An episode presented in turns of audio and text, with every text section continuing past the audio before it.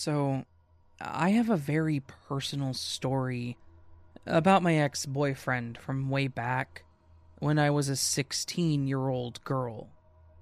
Back then, as most kids do, I thought I was invincible, and like no one could tell me what to do or run my life. I had it in my head that anyone that tried to give me advice or told me that I should do anything was trying to control me, and I was unwilling to listen to them. Basically, I was your stereotypical teenage girl that was in love with the first guy that had paid any attention to her.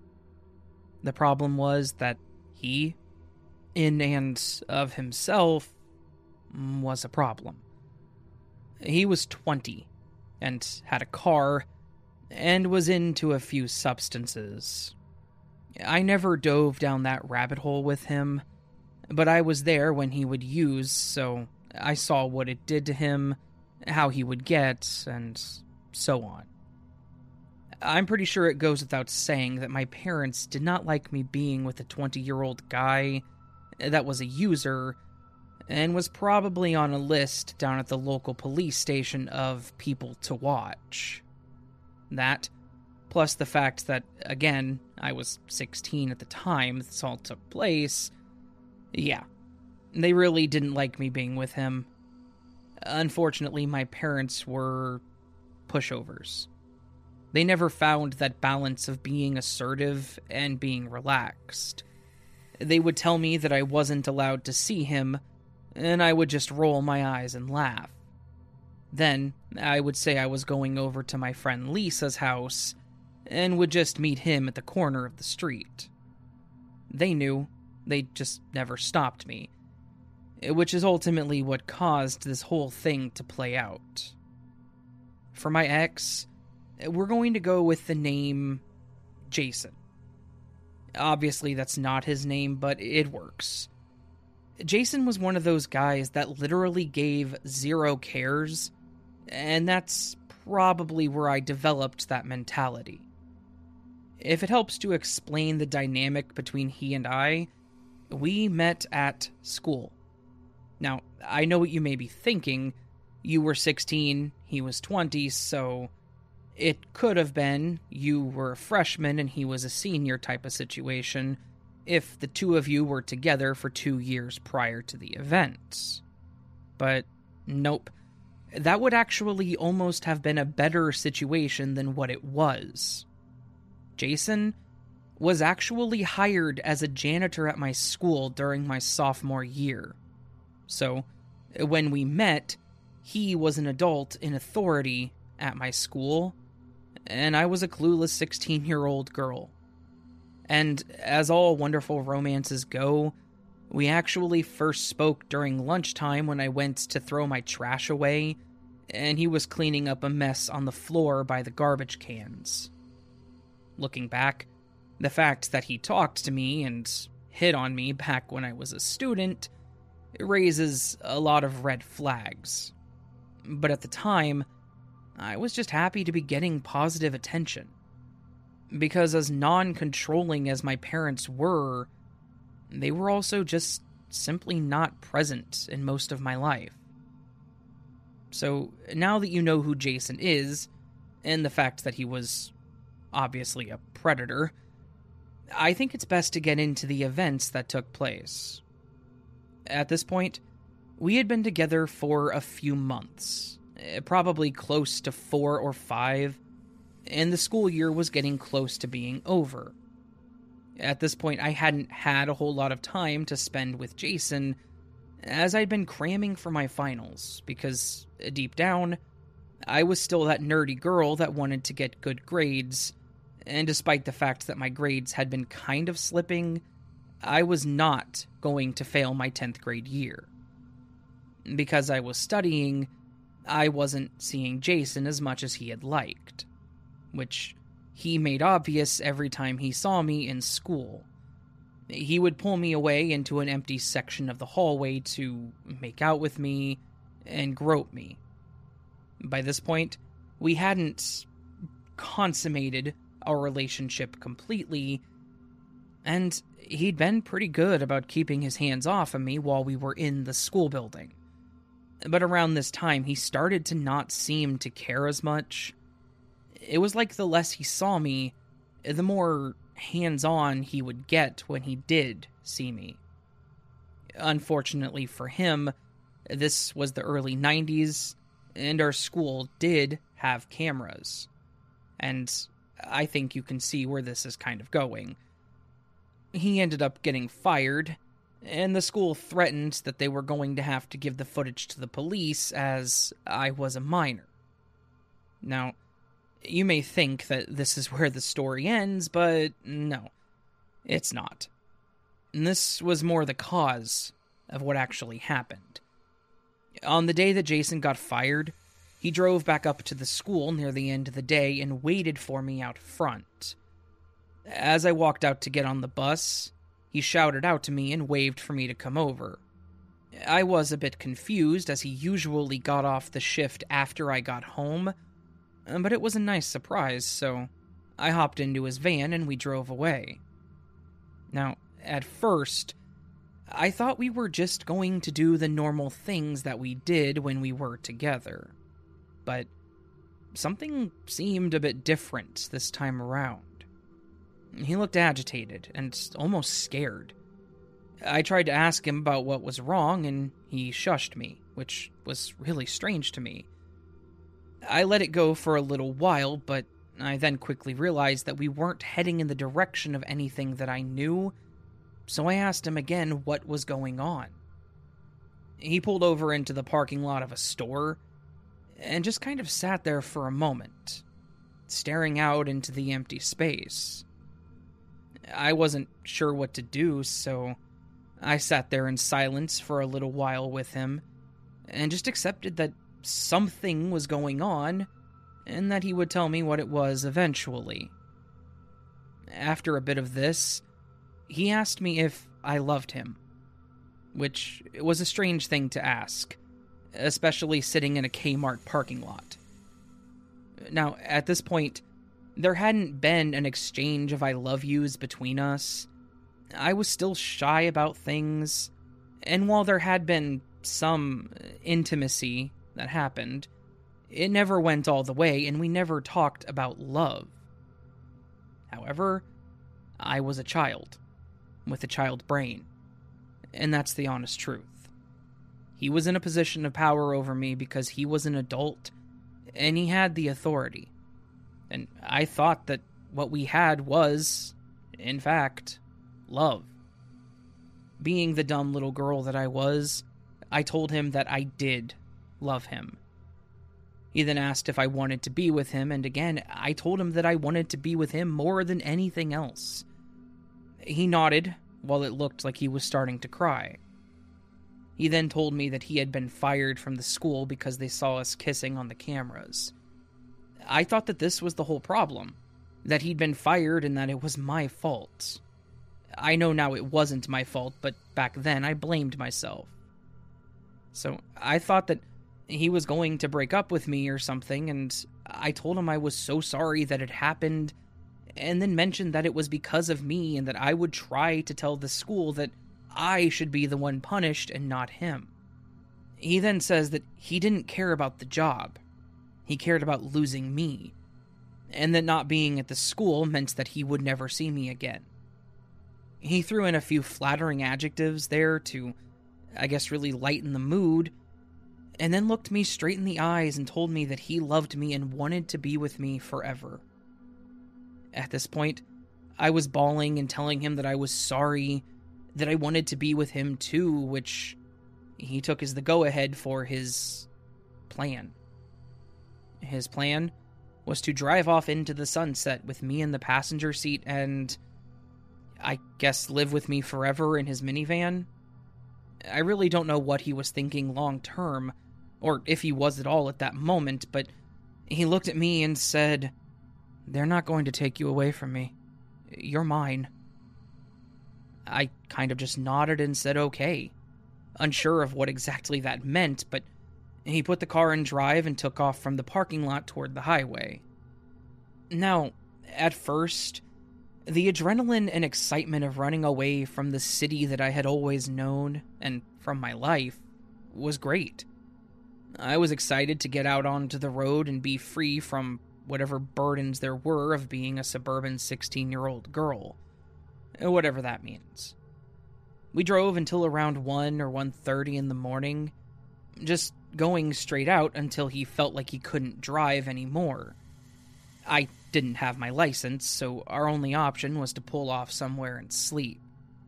My thought was, of course, a hotel or a motel. His plan was for us to sleep in the cluttered area in the back of the van. So, we crawled back there and I told him goodnight, which was not part of his plan. I'm not going to get into the entire detail of everything that happened here, because I don't want to relive a lot of it, and some readers may have dealt with similar trauma. I'm just going to say that he wanted it, I told him no and that I wasn't personally ready for it, and then it happened anyway. This was the first point where he was ever physically violent or aggressive with me. Prior to this, minus the groping and the few other sexual things that had happened between us, he had never been aggressive. This was to the point that he hurt me. And that's where I'm going to leave that. The next morning was obviously awkward. I felt like he had violated my trust and violated me, but I also felt like maybe that was a normal feeling. Mostly because I had no idea what normal was in this circumstance. It was weird, because he wouldn't look at me when we woke up, and he barely even spoke to me when we got on the road. It was like he knew what had happened was wrong, but instead of facing it, he had to shut me out. We got back on the highway and started to head west, which I guess was his plan. But while we drove, he just kept staring forward and not speaking, not looking at me, not even acknowledging me. Every time I would say something, he would give a short answer or just ignore me. Again, I felt like I had done something wrong here. Like I had done something to make him mad, and I was so very confused about the whole situation. Then I said something that I guess I shouldn't have. I asked him when we were going to go back home. I don't know why I asked this. I don't know what made me think we would ever be going back home, like this wasn't seriously a kidnapping, but I just straight up asked him, when are we going to go back? As soon as I asked this, he launched into a tirade about how much of an ungrateful bitch I was. How I obviously didn't love him, and how he was disgusted with the fact that he had given himself to me, only for me to be so ungrateful. This went on for quite a while. I just started crying and staring out at the road while he screamed at me and berated me. I think it was at this point that I realized I may have made a mistake. Better late than never, right? We drove for a while longer, until he pulled off the highway and parked at a gas pump, and then said that he needed to fill the tank up. He handed me a $20 bill and told me to go pay the man inside. At this point, I think I was a literal mess. Having not showered, slept in a hot van all night, been on the road for almost 24 hours and sobbing endlessly, but I told him okay, and I walked into the gas station to give the clerk the money. As soon as I got in, and I went to hand him the cash, I glanced over to get the pump number, and I watched as Jason started the van and drove off. I just stood there and watched this man that had taken me from my home, and taken what was left of my innocence, abandon me in an off-the-highway gas station. I had no idea where I was, I had no money other than the $20, and this was the early 90s, so I didn't have a cell phone. All I had was my small shoulder bag, and I carried it more for aesthetic than utility. standing there, watching him drive away, and then looking at the clerk who was just staring at me confused, I think that was the most surreal moment of my life. I just kind of blinked and opened my mouth to talk, and then puked what little I'd eaten for the past day on the floor of his store. He told his coworker to call 911 for me, and ran over to stop me from falling onto the ground and just kept telling me that I was going to be okay. The ambulance showed up, as well as the police, and they took me to a nearby hospital for checkup. Around this time was actually when I learned where I was. He had abandoned me at a gas station about an hour away from Colorado Springs. And to tell you how far that was, we lived close to central Illinois. He had driven me across our home state, through part of Missouri, most of Kansas, and then into Colorado, and just left me there after violating me. After I got to the hospital and was given fluids and food to get me stable, the police started asking questions. And that's when I let the floodgates open. I told them everything. I told them about Jason, who he was, what we were. I told them about what he had done the night before, everything up to the point that he left me at the gas station. I dug my home phone number out of my purse and asked them to please call my parents. They took it, and they told me to try to relax while they took the situation from there. And let me tell you, I absolutely did. I think I passed out as soon as they left the room. The next thing I remember was being woken up and told that my parents had been contacted and that they were on their way to come and get me. Obviously, I had a lot of explaining to do to my parents about everything.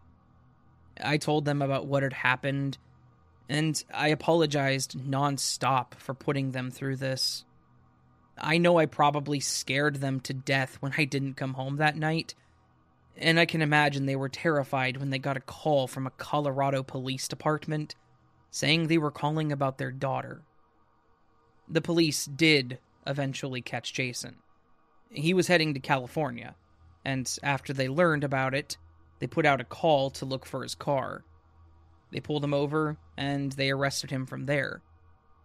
Thankfully, me being a minor, and the cameras at the station catching him pulling up and me getting out of the car, alongside the footage of what had happened at the school, was enough to put him away for a very long time on a number of charges. Those charges include kidnapping, of course.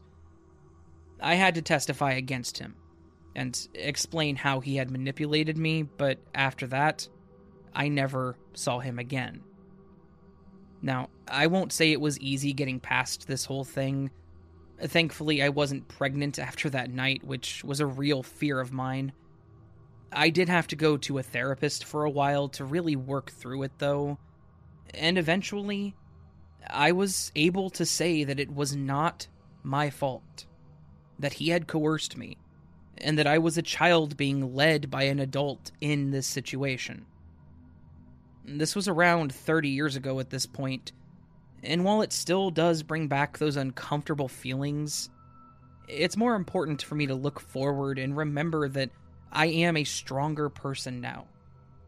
I have a life that I'm happy with, and he'll be rotting in prison until he's at least in his 60s.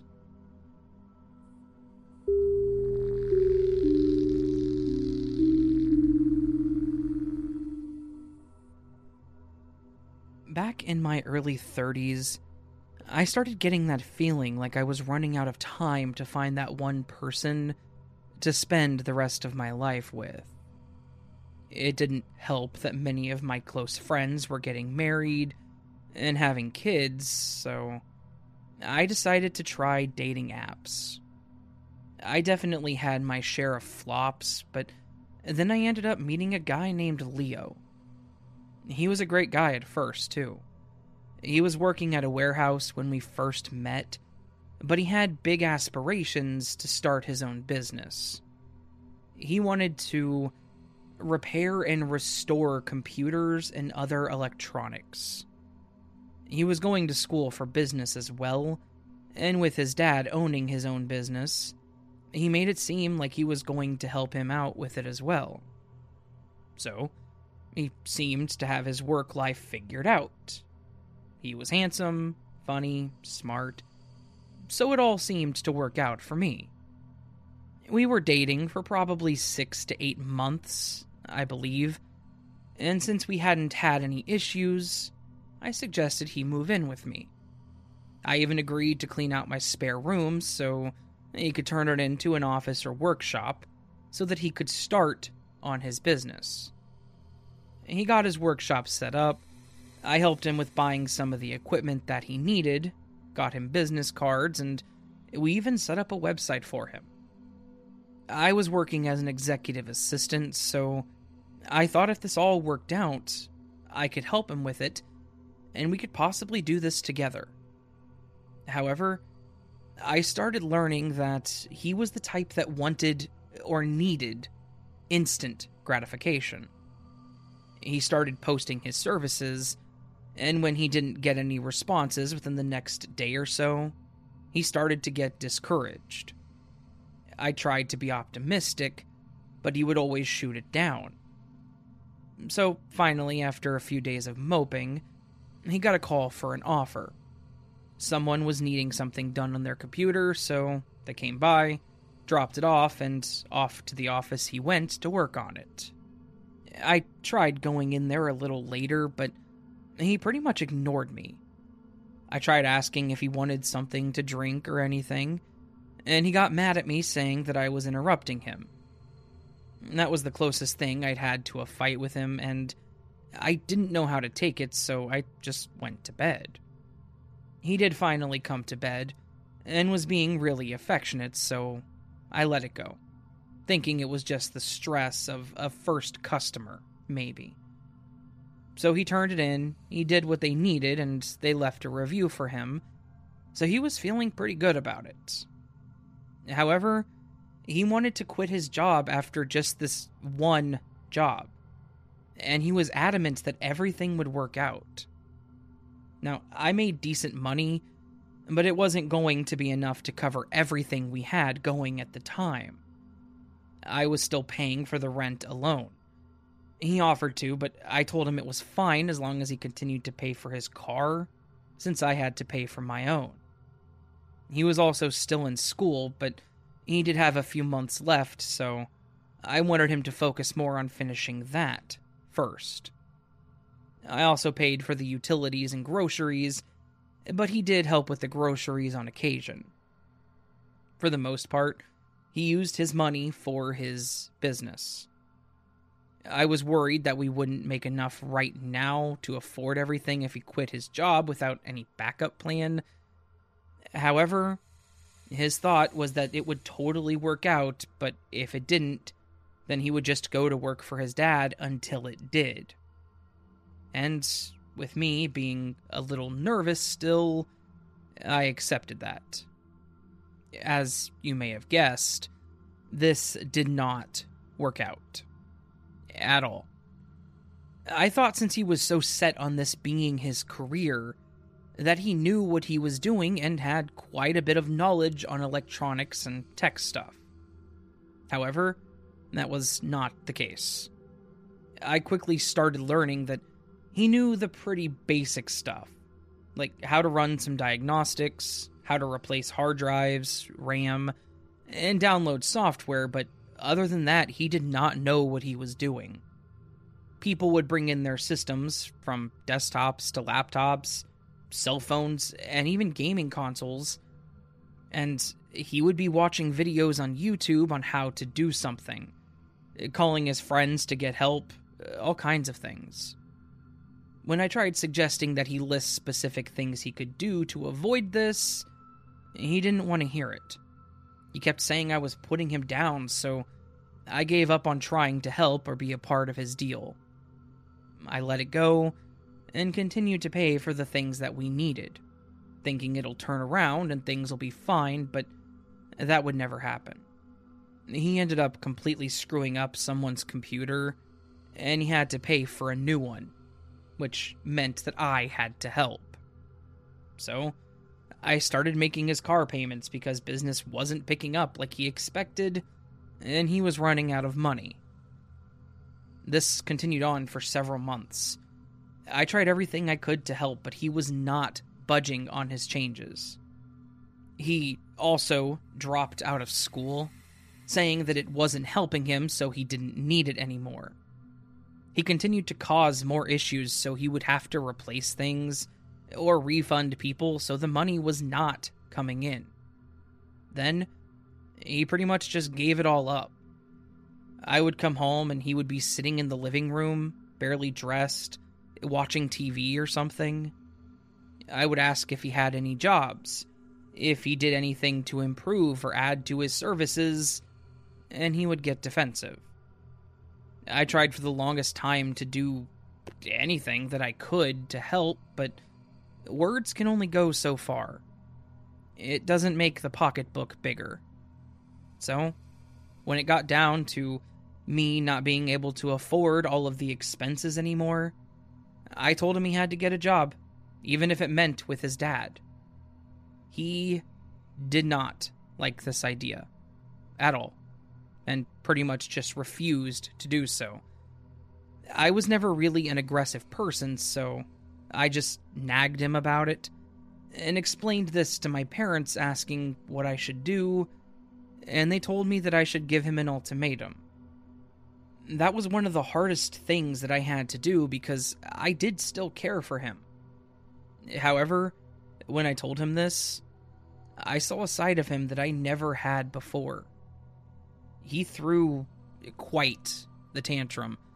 He punched a hole in my wall, kicked and dented my fridge, and knocked over one of my lamps and trashed his workshop, and then left. He was gone for a few days, and then basically said in a long text that we were over since I didn't believe in him or had his back. This hurt me because, again, I didn't want him to leave, but that's what he chose. So, he came back, got his stuff, while me and my dad were there, and he stopped calling or texting me and didn't say one word to me. As mentioned, I was pretty hurt by this, but I did my best to move on and kept myself busy between friends and family and repairing things. Life went on as normal, but then weird things started happening in my condo. I would get home, and I would go to make something for dinner, and realize that I was really low or out of something that I was sure that I had. I, of course, just thought I was mistaken, though, and moved on. But then things started disappearing that I knew I had, like toilet paper that I had just bought, and I would notice the pack was open and used. So I started calling the rental office to ask about maintenance, and if they used any of the tenant's stuff while they were there. And they said they would look into it because they weren't supposed to be, and that was it. However, it then turned into things coming up missing, like some of my jewelry, or clothing, or other things like that. I was going to put in a complaint, but then came to the conclusion that I noticed the missing items after the maintenance was done, and couldn't confirm if these items were missing when they weren't around. So, I was rather frustrated that this was happening, but I had no proof of any of it. My dad then suggested that I install a camera pointing at my front and back doors to see if anyone came in, and he even helped me to get it set up. As time went on, I would notice more things used, missing, lights left on, but when I would check the cameras, it would say it was offline. Now, I was worried that someone was getting in, and that they somehow knew about the cameras and were deactivating them. Feeling unsafe at this point, I went out with a friend from work, Steven, just to not be home. I told him what had been happening, and Steven was a nice kid. He was in his mid-20s, I believe, and he was also a tech and hardware guy at my work. I had even asked him on multiple occasions what to do on certain systems or computers for not only my personal computer, but also when Leo was working on something as well, since he wouldn't involve me in anything, so he knew about him too. He knew that we had split up, and I told him about the concerns with the cameras and everything, so he offered to take a look at said cameras. I thought this was a great idea, as I trusted him with that kind of stuff, and I had him follow me home. We got back to my place. He looked at the cameras and the website and app that I used for it to see what could be the issue. He didn't think it was faulty, since it seemed to happen around the same time every day, give or take an hour or so. He thought that someone may have actually been doing it on purpose. This, of course, had me worried, as who would want to target me? I didn't exactly have any enemies. Steven then showed me where on the app I could turn the cameras on or off or delete video history, and he asked me if anyone else had access to the camera, and I told him no. No one but him now and my parents even knew about it. He suggested that I change all of my login information, just to be safe, and then did a malware scan on my computer. The most terrifying part about all of this was that he actually found a keylogger on my laptop. So he did some things to it and had me change a lot of passwords. I actually learned not to use easy passwords and reuse them due to this. Since it was getting late, I had ordered dinner for us and offered to let him stay the night as well.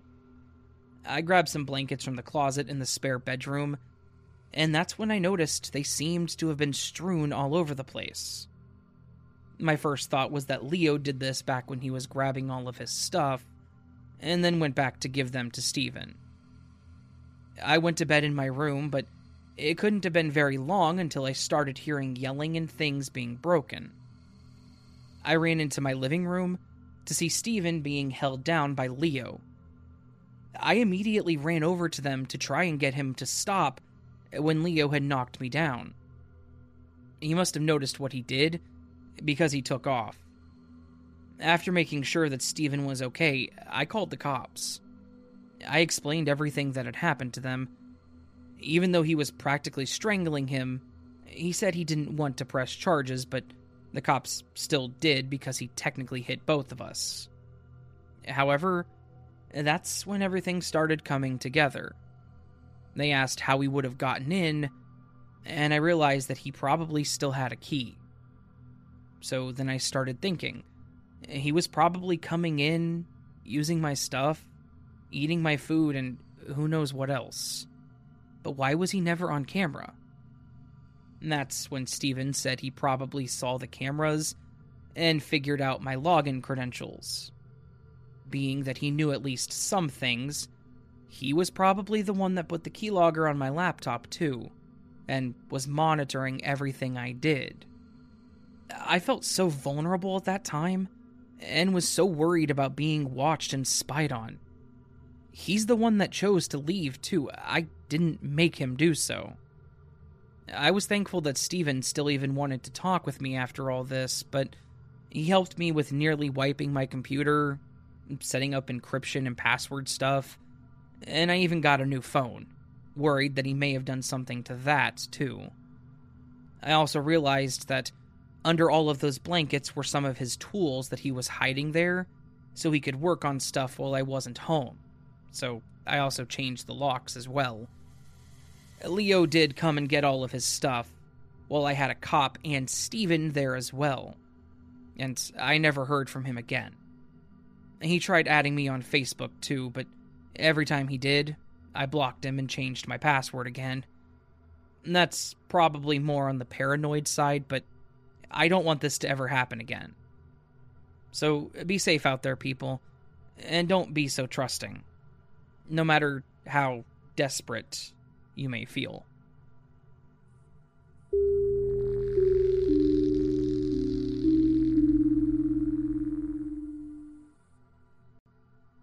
This story involved me, but my mother was the true target.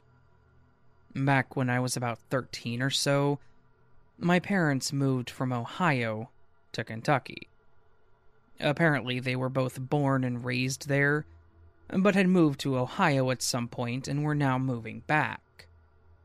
I'd only been there a few times when we went to visit family, so it was definitely going to be a new experience for me. I seemed to do all right. Being an outgoing younger girl, I was quick to make friends.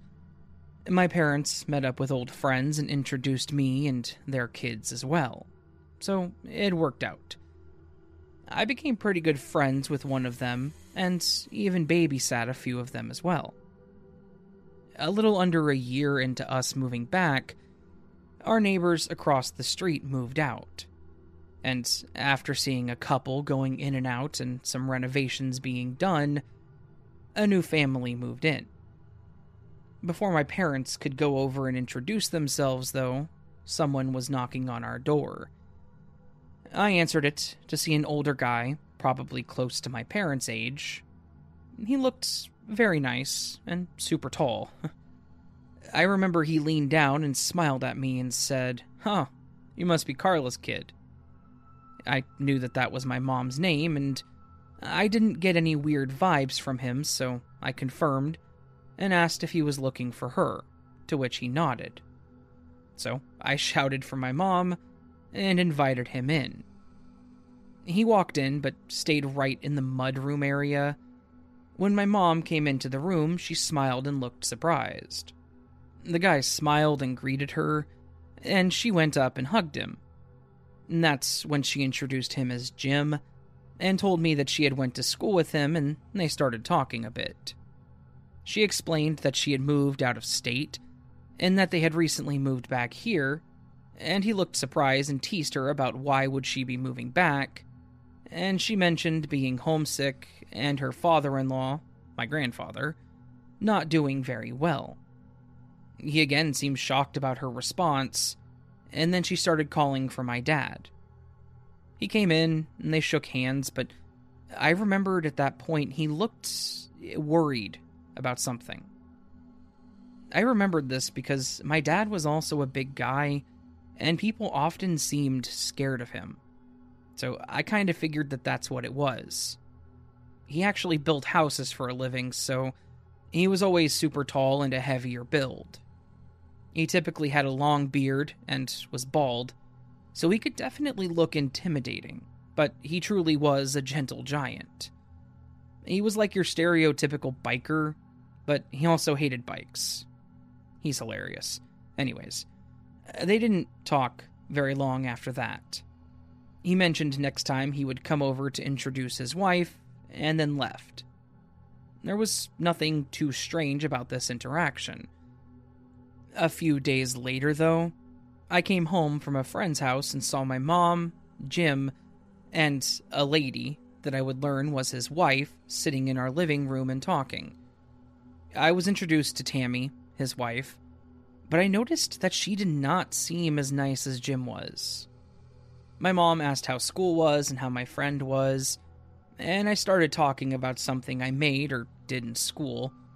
My mom congratulated me, and Jim became really excited about it. He said something like, "Oh, that's incredible. You're a really smart kid. You must be so proud of her." My parents told me when I did a great job, so I wasn't ignored or neglected, but the way that he was so ecstatic about it, it made me pretty happy too. And that's when he touched Tammy's stomach and said he hoped his kid was as smart as I was. Being a kid, I just made an offhand comment that I would help with babysitting if they ever needed one. Jim was smiling and about to say something when Tammy made a comment about being a stay-at-home and it wouldn't be necessary. Her reactions they seemed really weird. Like, it made me feel like I had said something wrong. Jim said something about it being their first kid, and my mom just told me to go do my homework. From then on, I seemed to see a lot of Jim. When I was out riding my bike, I would see him and he would wave me over and ask me about my day, ask me what kind of activities I was into, just things like that. He would then ask me about my mom, what she was doing, what she was making for dinner, and even what she liked to do in her spare time. I didn't think it was that weird at first, since they were friends, and I would just answer the best I could. Then, he would make comments about how pretty I was, and how much I looked like her. She had dark hair and dark eyes, whereas my dad had orange/reddish hair, or beard, at least, so I always thought that I looked a lot more like my mom. Again, I thought it seemed normal, and I would ask him if he wanted to talk to my mom or something like that, but then he would always ask me if my dad was around. When I would tell him he was home, he would quickly make a comment about being busy or say no thanks, and then go back to his house. Thinking back, he never seemed to want to be around when my dad was home as well. Slowly, it would get weirder, though. I noticed that he started to change his appearance. He would dress differently, he started gaining weight, growing a beard, and then at one point even shaved his head. I remember at one time saying at dinner that Jim looked like Dad now, and while my dad laughed, my mom just chuckled but looked a little uncomfortable about it. And that's when things really went downhill. I came home from school one day and he stopped me as I was getting the mail, and he asked me to help him with something in his house. I didn't think anything of it, as he'd given me things before and went in. When I did, he showed me pictures of a little girl and asked if I knew who that was. When I told him that I didn't, he said it was a picture of me as a small child, and I had no reason to not believe him. The girl had dark hair, dark eyes, and she reminded me of myself, and that's whenever he explained. He said that my mom had given him that picture because of a secret she had kept, and that secret was that he was actually my dad. She said that the reason they moved away was because the man that I called my father wanted to run away with my mom, being that he was jealous of Jim, but she wanted him to at least have a photo of me.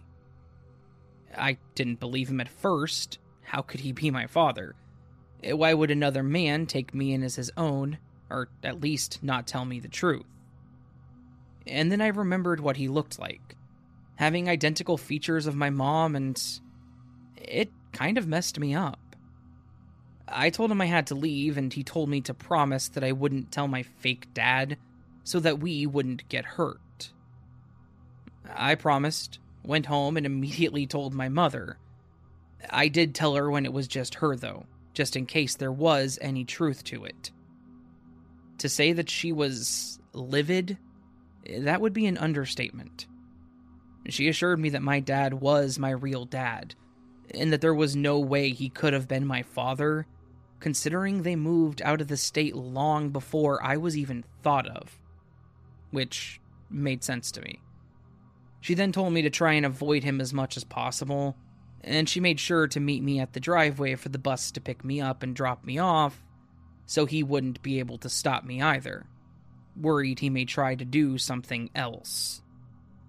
I agreed, and later that night, I heard my parents talking about it because, of course, I was still a nosy kid that loved both of their parents, and I was worried that this may cause them to get a divorce. Don't worry, it didn't. My mom was furious about it, but my dad seemed calmer, saying that if he tried anything, he would be prepared. The first time I got off the bus, my mom was waiting there for me. We started walking back home when we saw Jim walking toward us, smiling. My mom told me not to say anything to him, and as he approached us, he tried asking my mom how she was when she cut him off. She said some pretty mean things to him, including that he was delusional and that he needed help, and that he needed to avoid me at all cost if he wanted to see the birth of his own child. He honestly looked like he was about to cry behind his fake smile. And with that, He didn't say anything else, and he just turned around and went home. However, while we wouldn't see Jim again, we would see Tammy, banging on our door, yelling expletives. I was in the dining room, doing my homework at the table, and I remember jumping because of the banging. My mom answered the door, and she immediately started calling her names and threatening her. I went into the living room to see what was going on, and I remember her calling her a home wrecker, specifically. She then tried to hit my mom with a golf club and got her in the leg, and my mom didn't really want to do anything to her because she was pregnant. She finally got the door closed, and she had me call the cops while she did so. Tammy managed to run back to her house, and the cops showed up at ours, and my mom explained what all had happened. And that's about when my dad got home too. They both decided together not to press charges. My dad's choice, not my mom's though. But they were able to get a protective order, so she wasn't allowed to come over here again. My mom started picking me up from school though, just to be safe, and every once in a while, we would see Jim sitting out on his front porch, but nothing more. After some time, we hardly saw any trace of them, like the cars were never in the driveway. We saw a few people come over and go over that were not Jim or Tammy, and then eventually started seeing less and less activity in the house. And that's when my mom started letting me ride the bus again, and life continued as normal, and I had even forgotten about it until recently. My parents are still together to this day, and they love to tease each other, and after my mom got a discount on her Starbucks one day, and my dad made the comment about there being another crazy ex. And that's when they actually started talking to me about what had happened. Apparently, he was an ex-boyfriend that she had in high school, but he became really weird and clingy, so she broke it off with him. And then he got even weirder. She completely forgot about it after graduating, getting married, moving on, so it never actually crossed her mind. When we moved back, she wasn't really worried about it since they were all adults and knowing he was married with a kid on the way. Apparently that wasn't the case though, and not only did he try to continue to persuade my mother to leave my dad, he also tried convincing me I was his daughter. This was all found out by his wife, Tammy, who then became enraged, and that's what caused her to be so off-putting around me and trying to start a fight with my mother, I guess. They then told me that she had moved out, and he followed shortly after, based on information she got from neighbors and friends. So there's that. My mom had a weird ex-boyfriend that tried to convince me that I was his kid, and every other plan that he had failed. So, I hope that he and Tammy are happy with their lives, wherever it is they are now. But also, I hope to never meet either one of them ever again.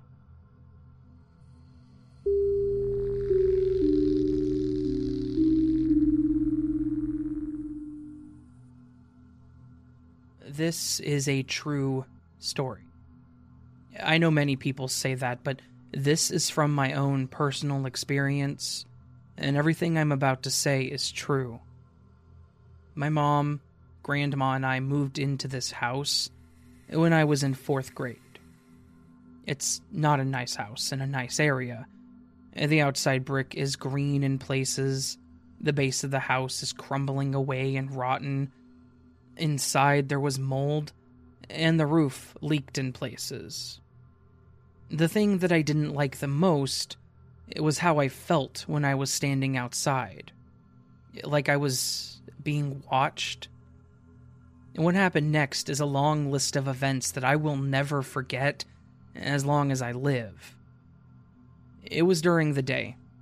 I was sitting in bed after school pretending to do homework as I watched cartoons on the TV. I remember I was watching Cyber Chase. At this time, I had a small flat screen. How my room was set up, my bed was under my large window, and my TV was across from my bed, facing my window.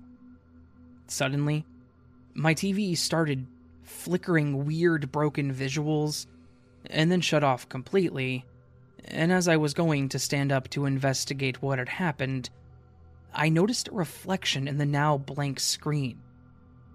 It was a shape behind me in the window. My home is a one-story, so I immediately froze, fearing someone was watching me in my backyard. The figure wasn't very tall. It only stood at about half of my window. I couldn't make out any features. My thin curtain was hiding them away from me, but I knew from where they were standing that they could see me very clearly. I was mid-standing, so my body was at a weird angle as I stood frozen, staring at the shape in my window, unmoving. I don't know how long I stood there, but it was enough time to make my legs start to ache. Finally, the figure turned to their side and walked away. I felt like I'd lost all the blood in my face. I still stood there for a few more minutes before getting the courage to crawl on my bed and look out the window. Thankfully, I didn't see anything back there, but ever since that day, I got paranoid, obsessing over wondering if I'll see the shape in my window again. Then, that fear seeped into my dreams. It wasn't every night, but at least once a month, I would have a dream about lying in my bed at night, and when I looked out my window, I would see a shadowy shape in my window.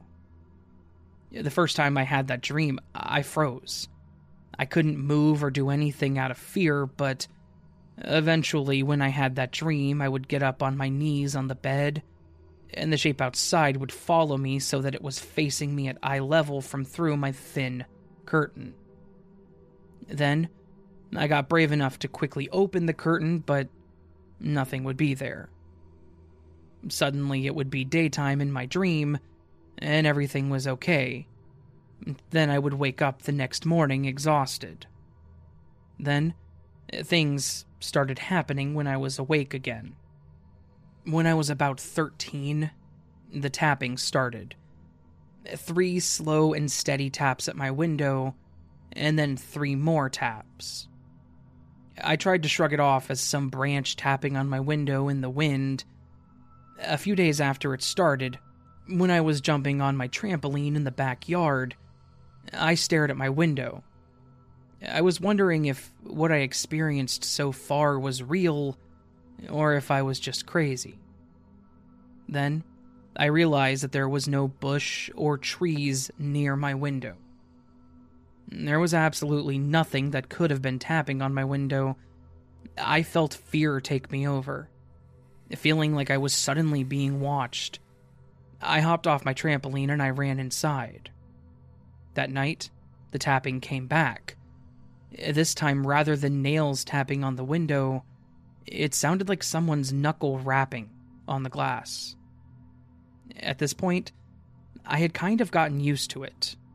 Whether the being on the other side of the window was real or imaginary.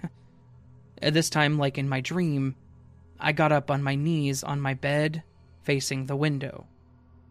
Unsure if the being outside had moved with me to be eye level from outside like in my dream. I slowly pulled the curtain to the side. I gazed out into the black void of the night. The nightlight that I had illuminating me in my room prevented me from seeing anything beyond the window. I have no idea if there was someone staring back at me, and my heart started pounding. But I didn't want to show that I was afraid, so I stayed there, staring. The tapping had stopped as I stared out the window, and eventually I decided I had stared enough and closed my curtain back and then laid down in bed, somehow finding the will to fall asleep. The tapping would continue for years, but I had learned to just ignore it since that night. Then, something new started.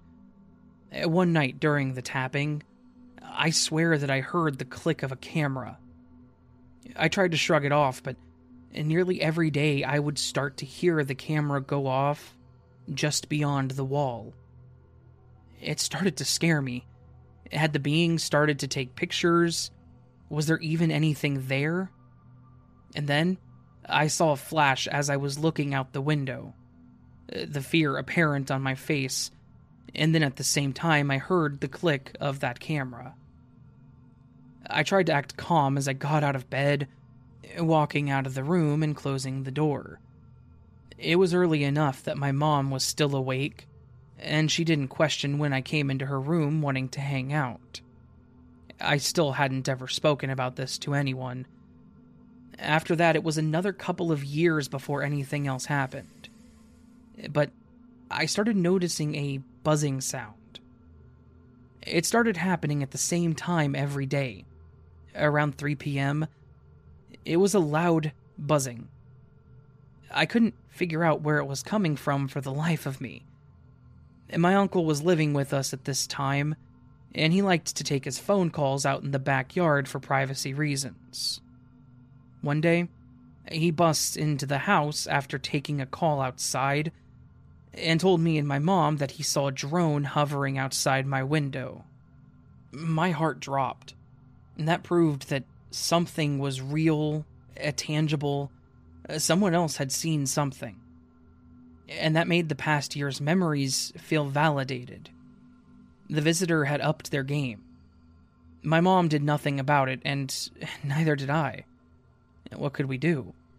The police wouldn't do anything because no crime had technically been committed that could be proven. So I just continued to hear the buzzing outside of my window. One day it stopped, though, and again, for a while, I was without another peep. But of course, this thing doesn't want to give up. I finally decided to get a desk, needing one for college work, so I got a tall one that had a lot of storage. I had moved my bed out from under my window, now placing it against an adjoining wall and placing my desk in front of the window. One day, I came home to everything in its place except for two things. I searched for my favorite shirt for a while, but I couldn't find it.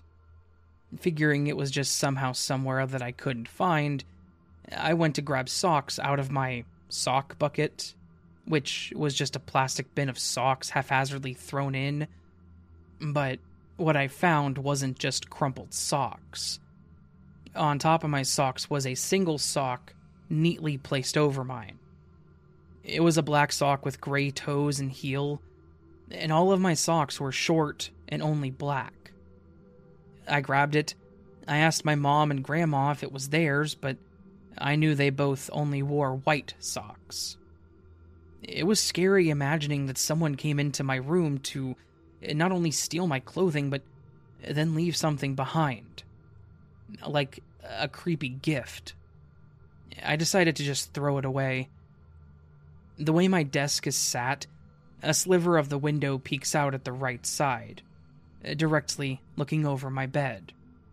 My window opens right to left, and sadly has no lock on it.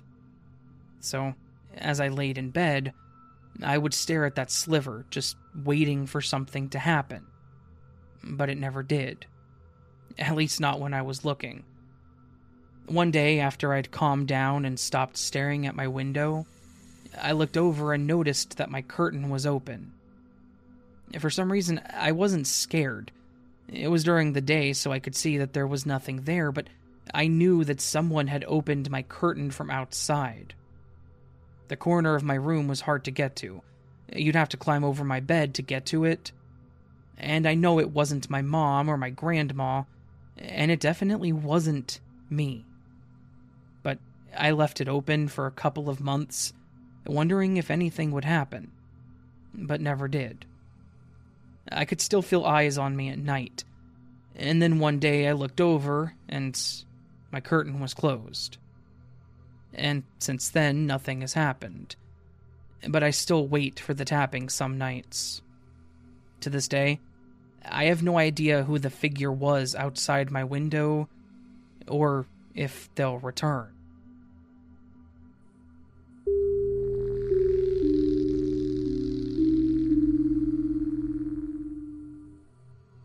This experience happened to my aunt and mom before I was even thought of. My mom and dad were just starting to date at the time, and I'll tell it as it was told to me many times over the years. My mom and my aunt, you'll see her in a lot of my stories as H, did everything together. They even worked together. On their days off, they would just get in my mom's car and ride around. And we still do this, by the way. It's one of my favorite things. One particular day, they got several calls on the CB radio, and this was back in the 60s, from friends or family they would pass asking them who all they're riding around with. Everyone knew that they never took others on their rides. Of course, it was just the two of them. They didn't understand why people were getting upset and asking why they would lie about something so insignificant as who was in the car. My dad even called on the CB and got really upset because they didn't ask him to go for their ride. It was a sister thing, and yet they seemed to have some other dude with them. He assumed it was H's boyfriend or something. So my great-aunt ended up behind them, really small town in the South, and asked, "Can y'all pull over and come back to my car and help me with something?" Kind of confused but willing to help, they said, "Of course," and they did so.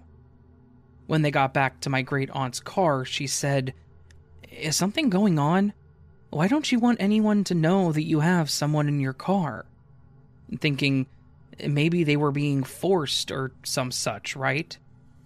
My mom was getting upset at this point and said, "For crying out loud, there's no one in the damned car, look," and turned and pointed, only to see some guy in their back seat.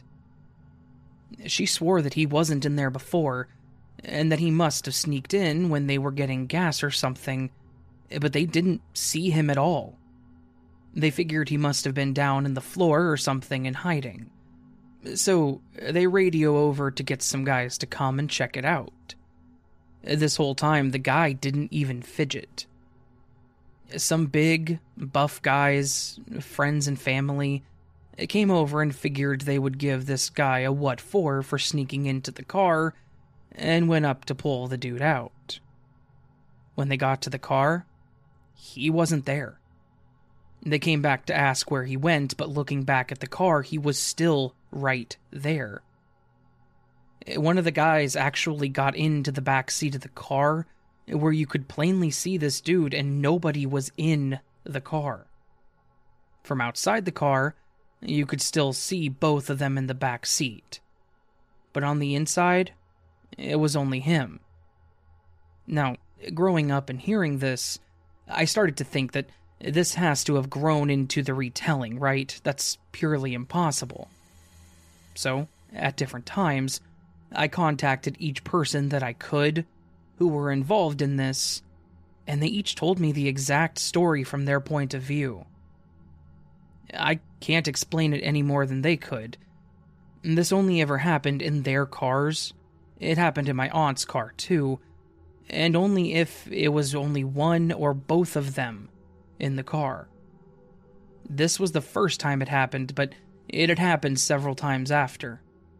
The dude could never be seen inside the car, only from the outside. There's another story to this, too. I'll add it if anyone is interested. This one's already too long. Edited to add, I just talked to my aunt and she said that occasionally they could see the guy in their rearview mirror, but not every time. Not even a lot of the time. Usually they couldn't see him at all inside the car, and she said that he wasn't anyone that they recognized.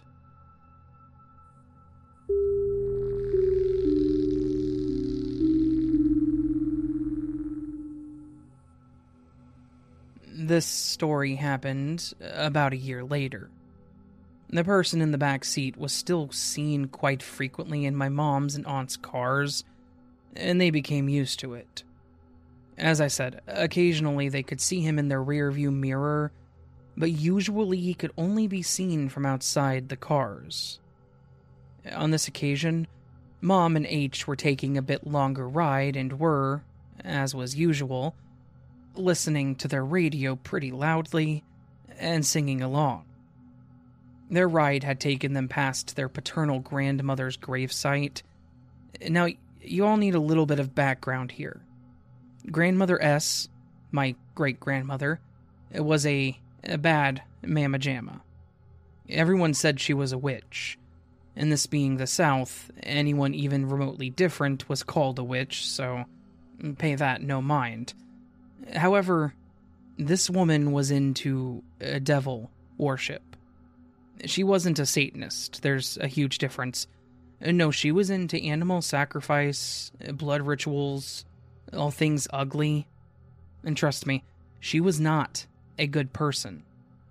She detested my granny, the lady who married and had children with her son, because granny wouldn't take any of her crap, and other things that I also won't go into.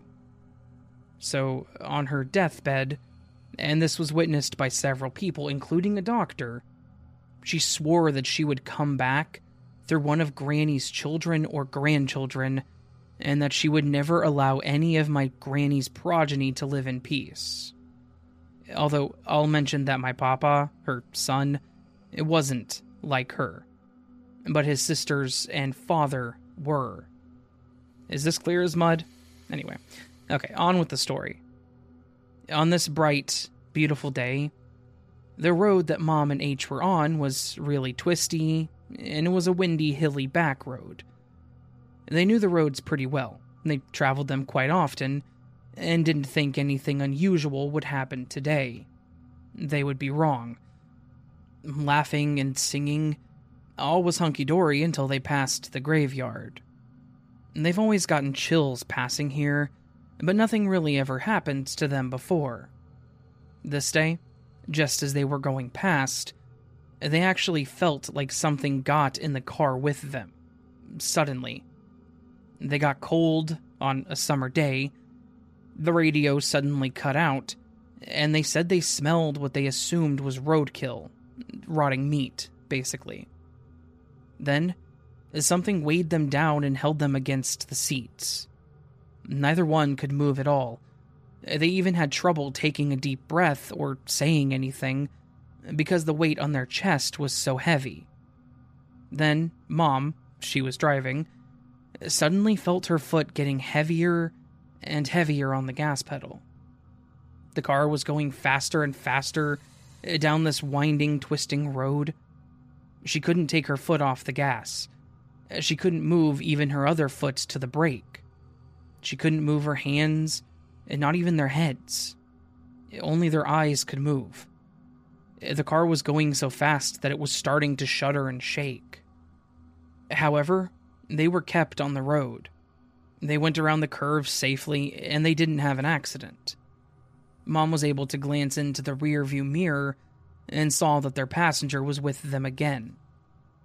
Suddenly, after what felt like ages, the weight was lifted from them both, and they had control of both their body and the car. The cold and the smell was gone, and it was like nothing had ever happened. Of course, they were terribly shaken, and they had to pull over to get out of the car. They have no idea how they were able to come off that road safely, except to assume that their passenger helped them. Somehow. Now, obviously some of you guys are going to call BS, and that's okay. I was raised on this story, and I still find it hard to believe. However, I will say that I have heard this story from each of them more times than I can count. Neither of them have ever had the slightest change in this story, and to this day neither of them will even tell me where this road is. I know it isn't too far from where I grew up, obviously, but I can't even tell you for sure what county it's in.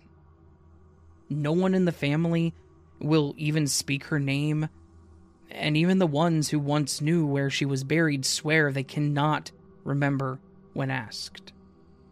They shut down any questions immediately, and any and all records that they had were destroyed, and back then, nothing was kept outside the family.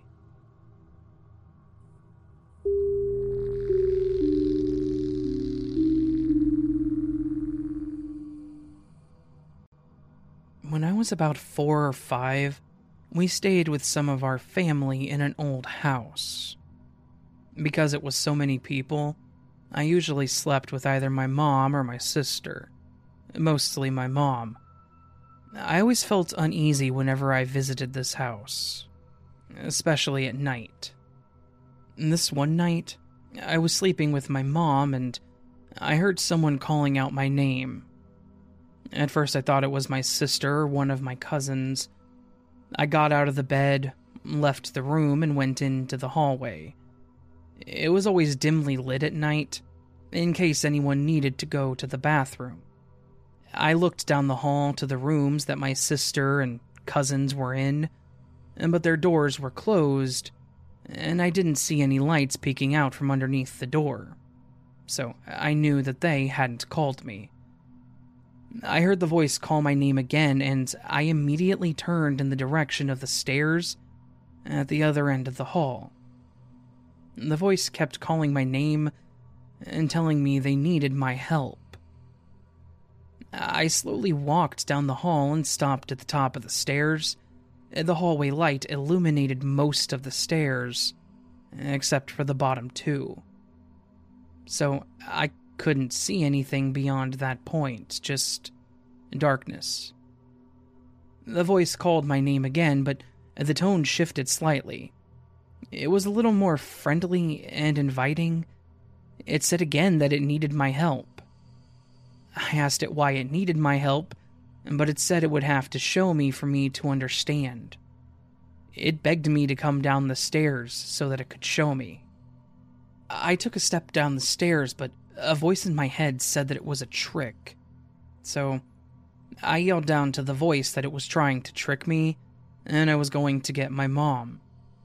The voice started begging me more to help it, and began to make crying sounds as if it were in pain. I immediately felt bad for it and started taking more steps down the stairs as the voice continued to plead for my help. I got halfway down the stairs when a voice screamed loudly in my ear, "Don't take another step. If you do, it'll take you and you won't be able to come back." I stopped, immediately frozen where I was. The voice at the bottom of the steps asked me why I had stopped. It told me to keep coming. I yelled no and told it that I knew it was trying to take me away. As I turned to run up the steps, the voice let out a growl of frustration. I was only able to go up one step before hands materialized coming up from the steps that I was on and grabbed my ankles and tried to pull me into the solid wooden stairs. I started screaming to be let go and beating the hands with my little fists, but it only pulled me harder. I felt as if it was starting to pull me into the stairs. I started screaming for my mom and begging it to not take me. All of a sudden, I felt hands around my waist and a force pulling me up and away from the hands. I looked up and I saw a being was with me. It materialized from a somewhat smoky state until it became as solid as me. It was levitating in the air as it reached down and had its arms around me, attempting to pull me up and away from the stairs. I clung to the being as if my life depended on it because I knew instinctively that it did. I'm not sure how long this tug-of-war went on. I just remember that the voice at the bottom of the stairs was growling and it was getting louder with frustration, and I was crying and begging the being not to let it take me. Eventually, the being was able to pull me free from the hands. It lifted me up, but I soon realized it was taking me too far up, like it was going to take me through the ceiling.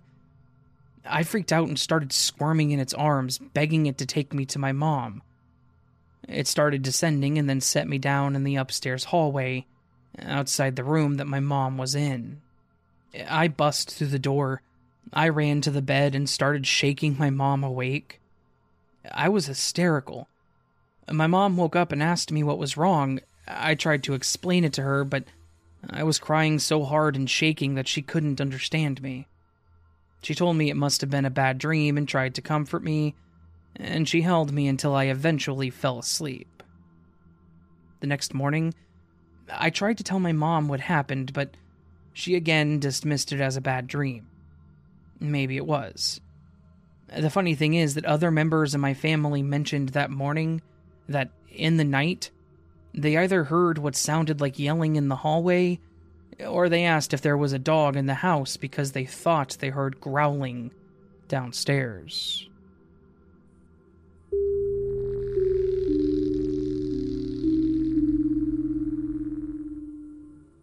These events happened in the winter of 1998. They're my first and only experience of this kind. We were driving, returning from a 1,000-kilometer, 600 miles, trip. Our plan was to stop halfway, have dinner, and find a place to stay.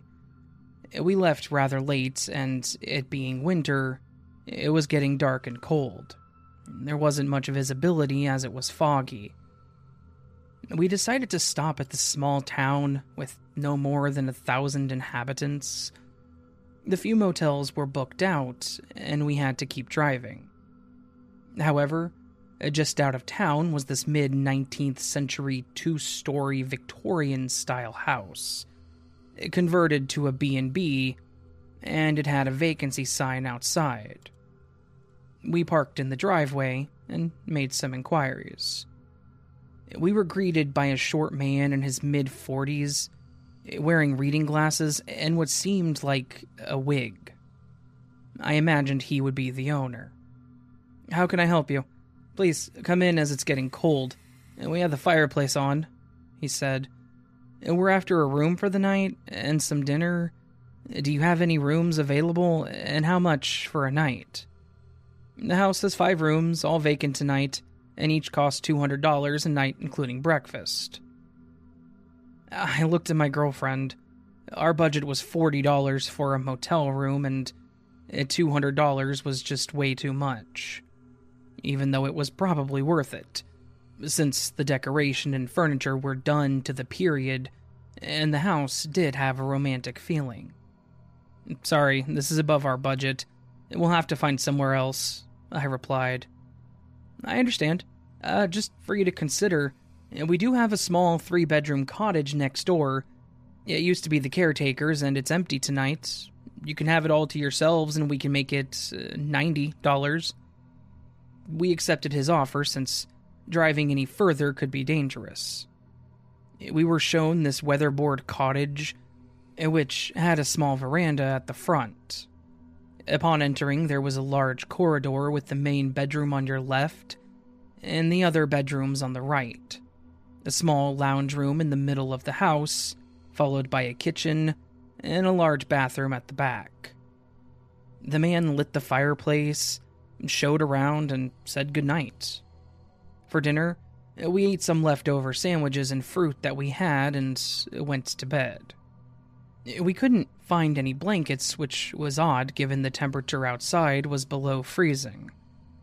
At night, I woke up and decided to go to the toilet. As I opened this door, I saw this 5-foot woman, early 50s, wearing an old-style long black dress, dark-haired, pulled up, staring right at me. I was weary, and I somehow knew that it was a ghost. I jumped, went back to the bedroom, closed the door, and woke up my girlfriend and told her that I saw a ghost. We both covered ourselves and our heads under the duna, and interestingly went back to sleep right away. Around 6:30 a.m., we woke up, had a shower, packed up our things, and went to the main house. The man greeted us. "Are you ready for breakfast? But before, if you're interested, I can give you a tour of the house." Since he was almost blocking the way to the dining room and his arms were showing the stairs, we ended up seeing the whole house. It was creepy. After breakfast, we paid and then left. "Geez, that man was strange. Didn't you find him strange?" I said to my girlfriend. "Which man are you talking about?" She replied, "The owner. Who else?" "I never saw any man, and the owner was a woman." She described the woman, and she had nothing to say about the man. It was better to forget this whole episode, we concluded, to never mention this to any of our friends, as they would just think we were crazy, and we then laughed it off. Around 2016, I remembered this story and did a Google search, and I found the B&B. To my surprise, in the About Us section, there was a picture of the original owners, a middle-aged couple, and the woman was the owner, wearing the same dress and with the same hairdo, exactly like I saw her. It gave me goosebumps.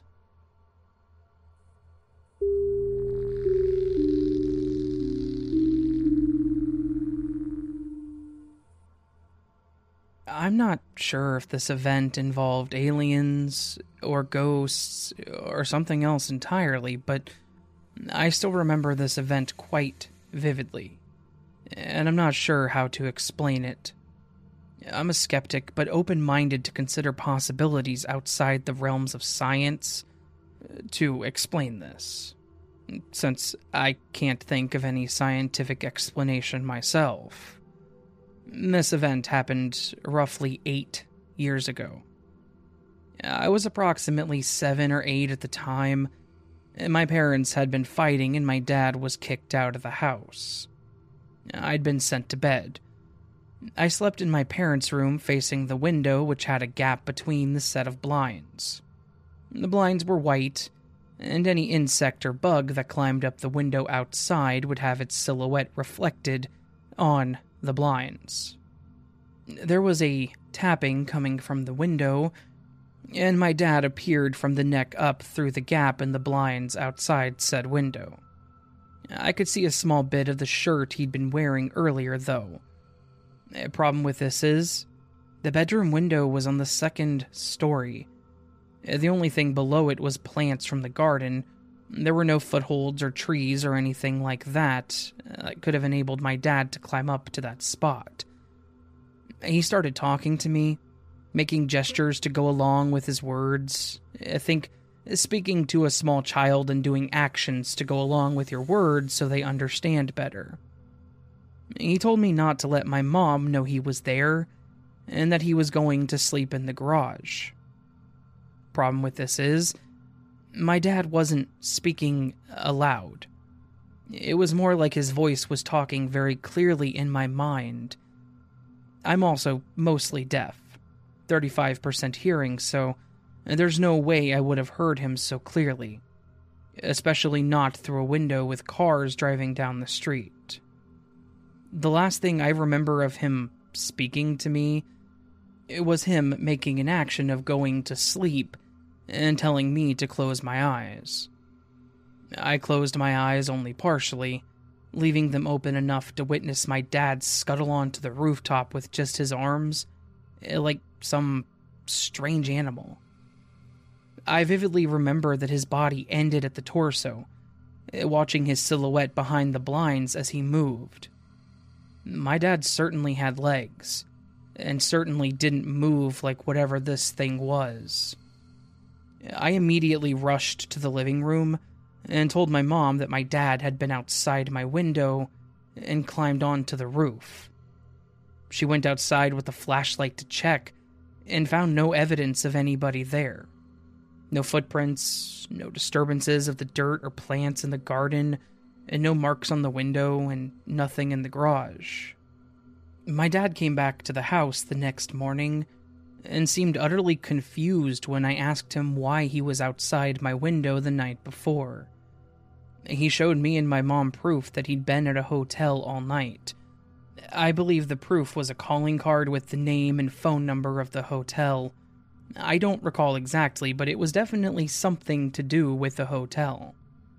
I still insisted that there had been someone outside the window, so my mom and dad both went to check that morning and still found nothing, and told me to stop making up stories. I've thought about this a few times over the years, and I still can't find a plausible conclusion for what I encountered. The one thing I know for sure is that I was not asleep nor hallucinating. I've never experienced hallucinations or dreams like this in my life. It was far too real for me to have been sleeping. Anybody able to shed any light on how to explain this?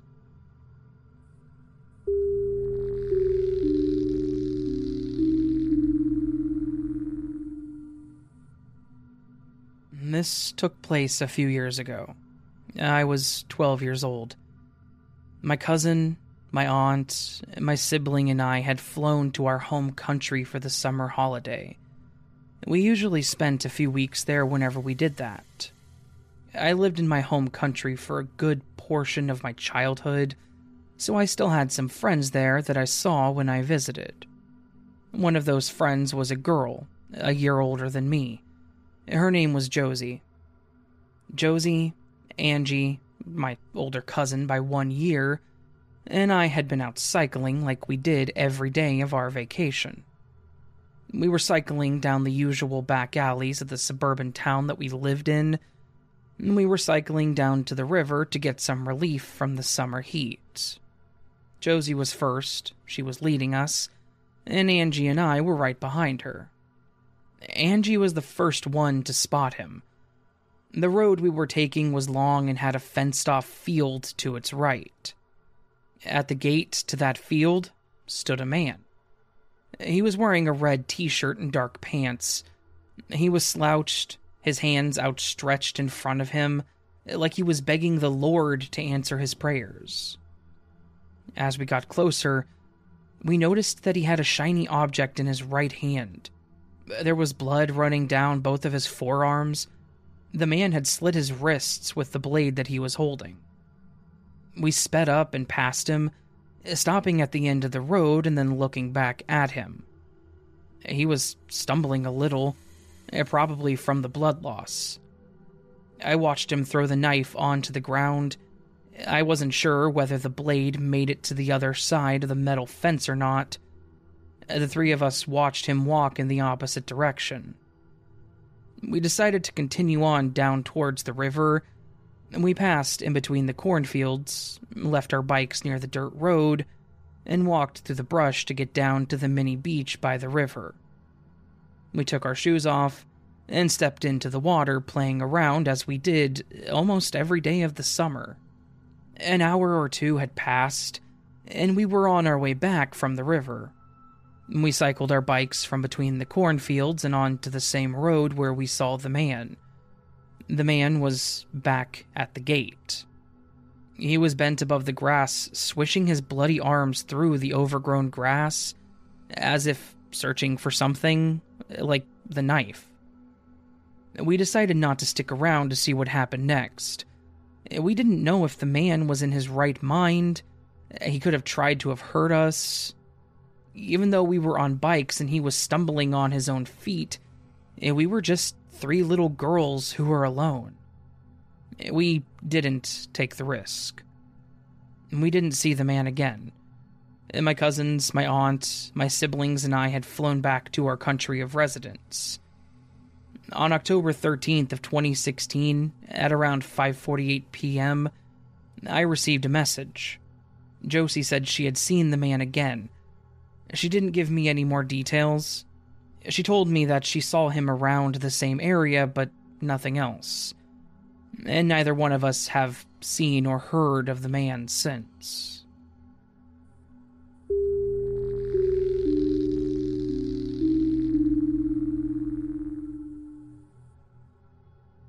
We moved into my current house over 9 years ago.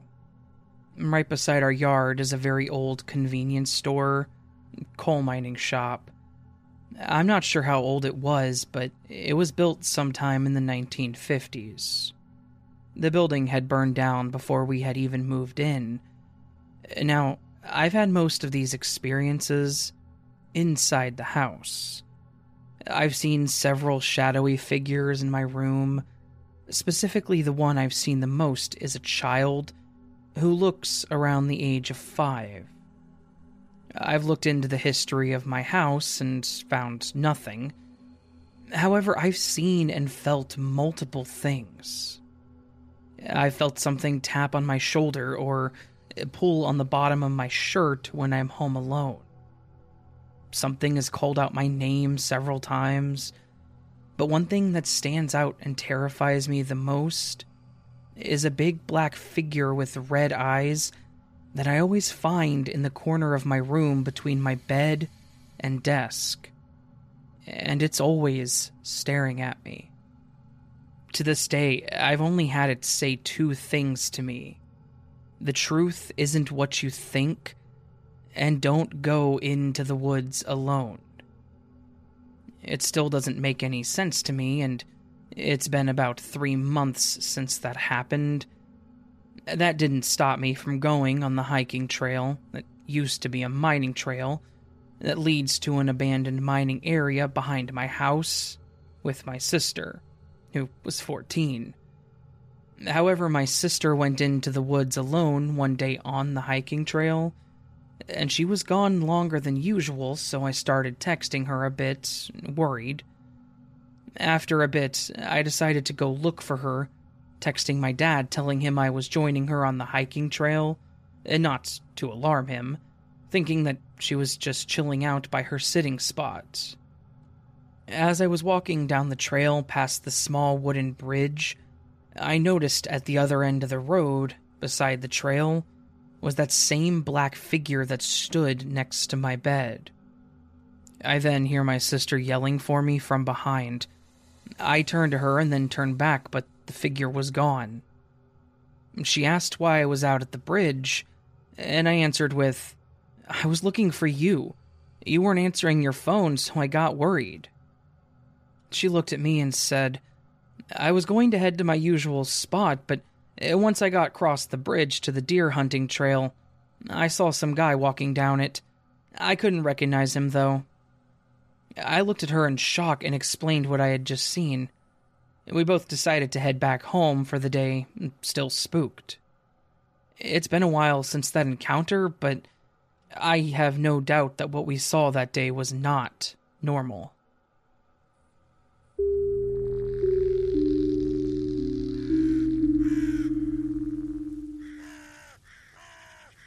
That was today's episode of the As the Raven Dreams podcast.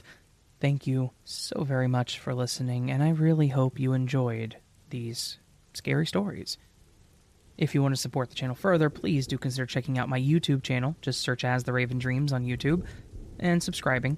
You can also join the channel or go to my Patreon for early access to all of my content. All of it's appreciated and never expected. But if it happens, thank you. All that said, friends, I will see you on the next episode of the As the Raven Dreams podcast. But of course, until then, sleep well.